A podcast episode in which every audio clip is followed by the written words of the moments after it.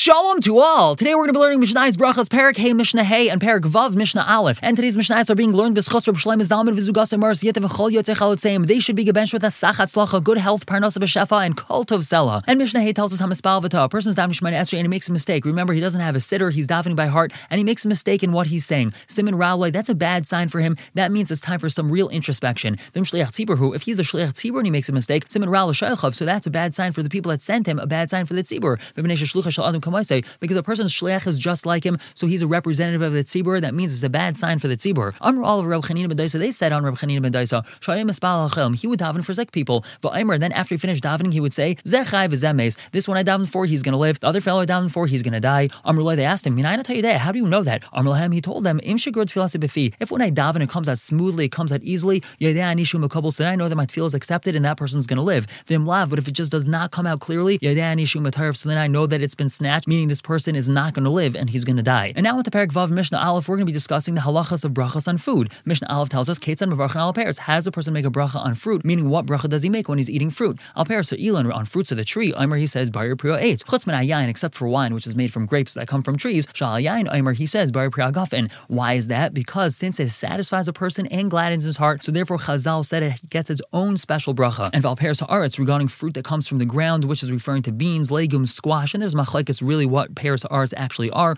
Aimer he says, Borei Pri Ha'adama, Chutz except for bread, which comes from grain, which comes from the ground. Shalapasu Aimer Hamatzi Lechem Arts. On bread, he says Hamatzi Lechem Arts. That's because it's the main staple of a person's diet, it's the main sustenance of man, and the Pasuk in Tehillim says L'haitzi Lechem Arts, and therefore on bread specifically, he says Hamatzi Lechem Arts. Also, anything that comes from grain, we're going to also make a special bracha, which is mezonos, and the Mepharshim discuss why the Mishnah didn't mention the bracha of mezonos. Bal on vegetables, some explains to mean root vegetables such as carrots and potatoes and other things like that. Aimer he says Bari Adama, and Rabbi Yehuda Aimer he tells us that there's another bracha that a person will make. Bari Minei Deshaim, blessed is the one that creates certain types of grasses, meaning leafy greens. If a person is eating sorts of leafy greens, he's going to make a different bracha. Rabbi Yehuda holds that you have to make a specific bracha on every sort of vegetable and root vegetable and greens that you're going to be eating, so that a person can know exactly what you're going to be eating. However, we don't hold like that, and we know that on all sorts of vegetables we just make one bracha, which is Bari Adama. We're going to stop here for the day. Pick up tomorrow with Mishnah Beis and Gimel. For now, everyone should have a wonderful day.